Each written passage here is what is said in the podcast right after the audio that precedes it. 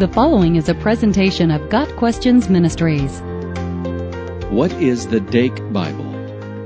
The Dake Bible was first published in 1961 and is the result of the work of a man named Finis Jennings Dake, a Pentecostal minister.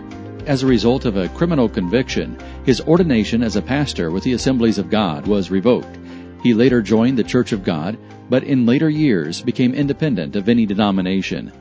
The Dake Bible itself is an extensive work, with some 35,000 commentary notes and over 50,000 cross-references using the King James Version as its basic text. Most Bible scholars consider Dake's notes to be the personal viewpoints of Finis Jennings Dake, rather than objective or strictly based on the Bible.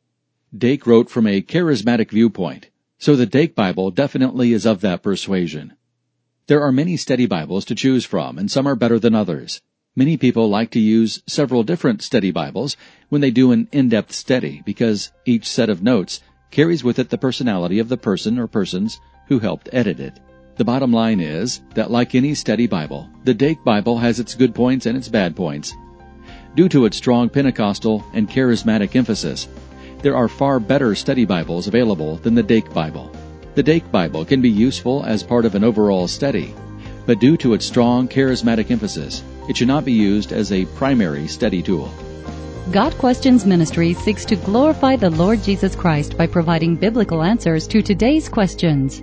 Online at GotQuestions.org.